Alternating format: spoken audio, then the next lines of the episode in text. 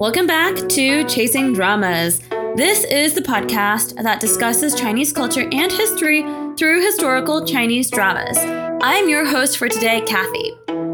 Today, I will be discussing episode 24 and 25 of the Tang Dynasty drama, The Longest Day in Chang'an. And yay, we are officially at our halfway point in the drama. I think in the next couple of weeks or during the new year, we will set up a new poll for the next drama that we will discuss. If you have any comments or questions, please feel free to reach out to us on Instagram or else email us at Karen and Kathy at chasingdramas.com. As always, this podcast is in English with proper nouns and certain phrases spoken in Mandarin. We will reference translations from what is provided online, and we will also provide our own. Today's podcast episode will be an episode recap and then discuss some history that we see in these two episodes. So let's start with episode 24. After the heroic display at Jing'ansi in the last episode by Cui Qi, we now turn back to Zhang Xiaojing's storyline. He's been chasing the Shou Zhuolang, or mercenaries that were sent to kill You Sha and the church. He now has Tan Qi and Yi Si both in tow, and they have a lead. It is now 9 p.m. at night. The trio head to the location their captured mercenary shared before he died in order to seek a fire master. But when the door opens, Zhang Xiaojing is surprised to see a familiar face. Turns out this fire master is none other than one of his buddies during his time at war, one of the few who survived, a guy named Ding San. Ding San is rather hospitable to Zhang Xiaojing while keeping Tan Qi and Yi Si under careful watch by the other mercenaries. Ding San has lots of food around and says he must have food within five paces around him, otherwise, he starts seeing flies. This seems like an odd comment until we find out that this habit is because his wife, mother, and two young children died of hunger. He returned home after running seven days and seven nights with a piece of bread in the hot July month, only to find that everybody died with flies flying around the rotten bodies. Oh, man, that was pretty tough to hear. Ding San bursts out in tears after recounting the horror of what he saw. Zhang Xiaojing tries to console him, though, but he does have a task to complete and asks who hired Ding San and his men to make the hit on You Cha. Zhang Xiaojing states that they, these mercenaries, are harming innocent people in Chang'an. Zhang Xiaojing at this point doesn't know what has befallen Jing Ansi. Even with Cui Qi's defense, Long Bo set Jing Ansi ablaze, and we see soldiers now trying to carry the dead bodies and try to revive those who might still be alive. Li Bi chases after Long Bo and company through the secret passageway from whence they came. Li Bi is covered in blood and easily captured by Long Bo and his men and whisked away. Meanwhile, news has already been sent to the palace, and General Guo is back at the Right Chancellor's residence with orders for the Right Chancellor to now take over management of Jing'ansi.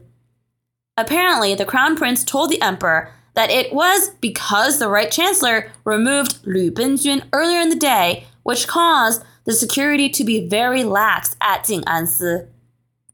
I mean, that's not wrong.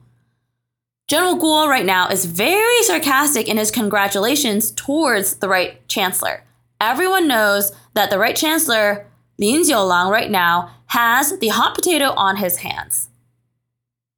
After General Guo leaves, the right chancellor screams at Jiwen, his close subordinate from today, that he must now take over Jing'ansi and give him or catch a culprit for him within the next two hours. He only says, I give you one shi chen, which translates to two hours. Unfortunately, this also means that we see more of the annoying Yuan Zai, Wang Yunxiu, and Ji Wen. Ji Wen arrives to take control of Jing Ansi, and Yuan Zai is ordered to see him. Yuan Zai brings along Wang Yunxiu and asks her to just write her name down to confirm the day's events. She is surprised that the piece of paper is blank, but Yuan Zai tells her to trust him. What is her evidence used to state then? That Zhang Xiaojing is the main culprit behind today's events. Jiwen in front of the surviving members of Jing Ansi, which includes Yao Runeng, gives this whole speech about how today's events must have included a spy and that in order to quell the situation, they must find the man responsible. And that man is Zhang Xiaojing. I mean, were we expecting anything different, especially from Wang Yunxiu at this point? No. But the next scene really warms my heart. The men of Jing Ansi all mutter under their breath at this proclamation, and some even burst out with cries of indignation. These men, unfortunately, are met with brute force as a soldier steps forward and slaps one of the men who disagreed with this conclusion. I mean, everybody from Jing Ansi can see that Jiwen is just using Zhang Xiaojing as a scapegoat to solve today's crimes as quickly as possible and not find the real culprit. The surviving men cry out that they will not agree to this and push Yao Runeng to step forward to oppose this resolution. Good for you all. I mean, you guys just went through this traumatizing event where men were just brutally murdered in front of you, and you still know what is right and what is wrong. Does Yao Runeng know? Mm, no. Because as we see here, Yao Runeng is still fundamentally a coward and weak. That small amount of courage Yao Runeng gathered in the last episode retreats once more when Yuan Zai shouts that if Yao Runeng opposes, this is tantamount to treason.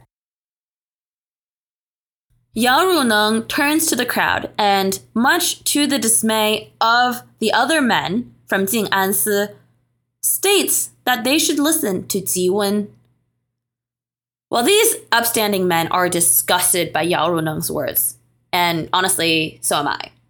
Jiwen sends orders for all of Chang'an to seek and kill Zhang Xiaojing. Anyone who does so will be handsomely rewarded. Episode 24 ends with Zhang Xiaojing once again asking Ding San who exactly sent him. Zhang Xiaojing requests that Tan Qi and Yi Si are allowed to leave safely and he'll stay as a hostage for them. Once the two of them leave, Ding San, having given his piece of the flag during their army days, actually turns around and kills all of the other mercenaries in the room. I guess he's trying to save Zhang Xiaojing. Ding San calmly states that the person behind this is right. What he's doing is correct. Sadly, Ding San doesn't get to say more before Ding San himself is killed by one of his downed men. In his dying breath, he says that he does not regret what he's done. And with that, another thread for Zhang Xiaojing is lost. I don't want to spoil anything, but let's keep in mind why Ding San has the flag of Di Ba Tuan, or the troop that both him and Zhang Xiaojing were at during those harrowing days in the front. We'll continue directly into episode 25. Tan Qi and Yi Si are waiting for Zhang Xiaojing outside. Yi Si declares that he can be helpful and states that he knows how to parkour or free run. Parkour wasn't officially named until like the 1990s, so let's just ignore that whole statement in the drama. The reason why I confidently say parkour because Yi Si says, "Oh, I know how to parkour," and parkour in Chinese is parkour. So you know, let's just ignore that. Uh, parkour or 跑酷 as a phrase was around during the 8th century. Well, Yi Si gets into a little bit of trouble with Ding San's remaining men and rushes back to Tanqi. Zhang Xiaojing at this point rushes out of the room. He doesn't have too much time to think about what just happened. At this moment, the watchtowers beat their drums with the order to seek and kill Zhang Xiaojing. Zhang Xiaojing runs from the mercenary hideout of now dead people with more mercenaries hot on their trail.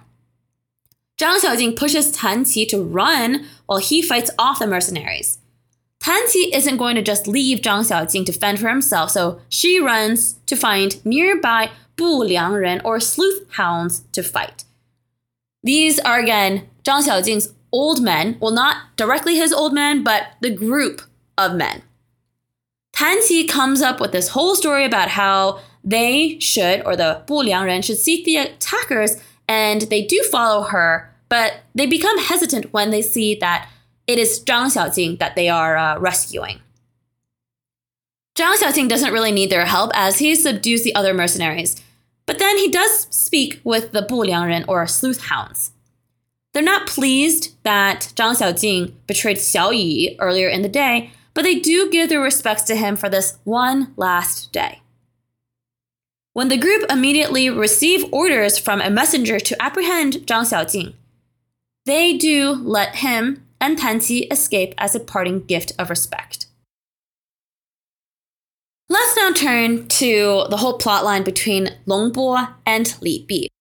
The group is now back at He Fu's old residence. He Fu here is ecstatic to hear these drum beats and bounds in the tense conversation between Long Bo and Li Bi. You can feel the palpable annoyance Long Bo has for He Fu, who asks for time alone with Li Bi. He Fu reveals to Li Bi that he was always faking his mental retardation. He tells off Li Bi because he, He Fu, is actually much more intelligent than Li Bi and knows how to hide his strengths and skills in order to achieve his ultimate goals. All He Fu wants to see right now is the right chancellor killed tonight. Li Bi becomes angered at He Fu's questioning of whether or not his actions today were done to protect the people of Chang'an or if there's another reason, which I think is actually quite fair. Does Li Bi really care about the people of Chang'an? Maybe Li Bi doesn't know himself, and Li Bi rashly then tries to strangle He Fu. The reason why I think Li Bi is so triggered is because we then get to a flashback. This flashback is to an unknown time back at the secret location where we have Li Bi, the crown prince, and a guy named Han Chaozong are meeting. The three discuss the crown prince's grand plans to enact his new tax reform. A trusted official, Pei Mian, has already set up a private place in the locale of Lingwu to enact these new plans. Three years in, none of the farmers have left, and there seems to be great results. They all then get onto a topic of informing the emperor of the oppression and terror imposed by the right chancellor. However, both Li Bi and the crown prince oppose this proposal due to the delicate position the crown prince is currently in. The emperor knows that the crown prince and the right chancellor are at odds. It would look very suspicious if someone from his faction, as in the crown prince's faction, brought forth these charges against the right chancellor. Li Bi is still focused on the future that the crown prince will presumably bring an era of prosperity. And that kind of goes back to why earlier I said Li Bi probably doesn't know right now what he's fighting for. He says it's for the people of Chang'an, but is it really? Back at the present, Li Bi then voices his anger at He Fu because everything He Fu's done will endanger the crown prince's future, but He Fu doesn't care. Long Bo breaks the two apart, but He Fu insults Long Bo on the way, demeaning Long Bo and his men. Longbo stares He Fu down and gives him a lesson on humility. I'll cheer for Longbo in this one instance because He Fu really deserves no sympathy. He Fu does change his demeanor and apologizes to Longbo, but he makes the critical mistake of stating that he will give Longbo and his men more money for the day's events. He Fu's blinded by his desire for revenge and believes that everyone can be bought.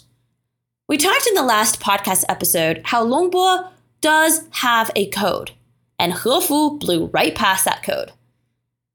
This spells, I would say, an end for Hefu.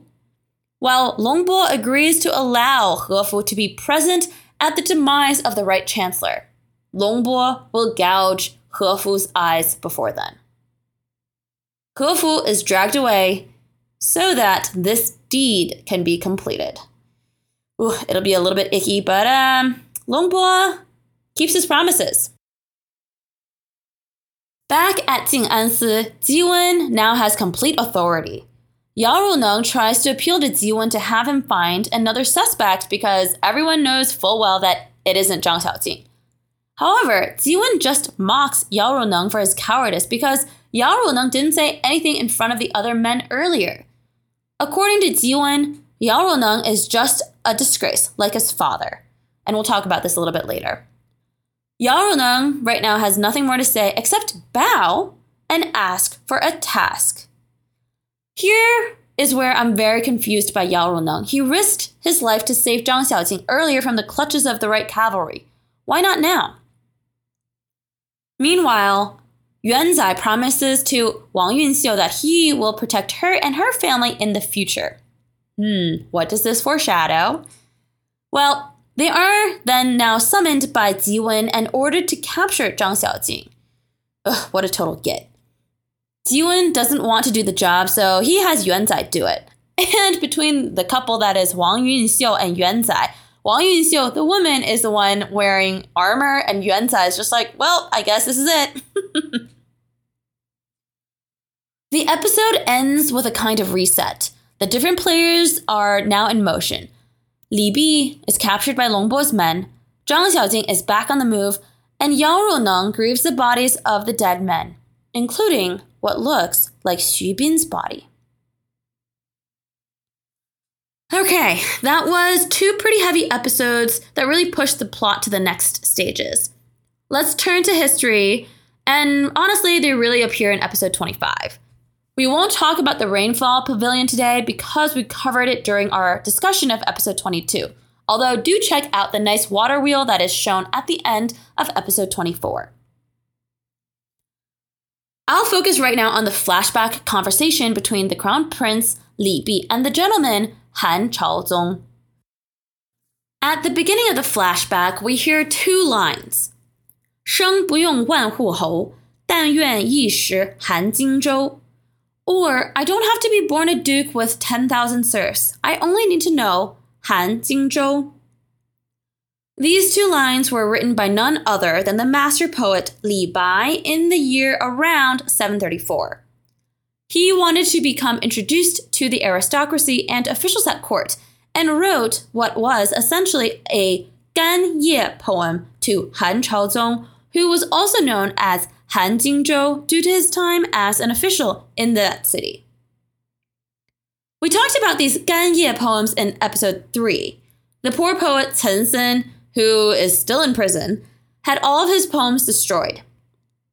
As a reminder, Gan in Chinese means to work, and Ye means to pay respects or to visit. So these Gan Ye poems were literally to show someone in power his or the poet's own works in hopes that this powerful person will take a liking to these works and put his name up on a list for the final rankings for the imperial exams.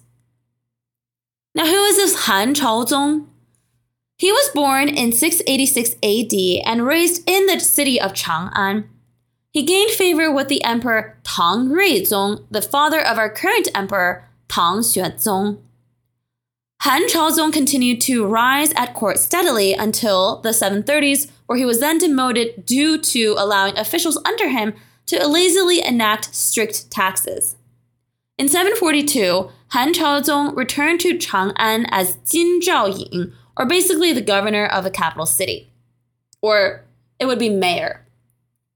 In his later years, his faction lost the battle against Li Linfu, and he was again demoted out of the capital city. During his life, Han Chaozong was well known for having an eye for talent and nurturing young scholars and officials to enter court or higher ranks at court.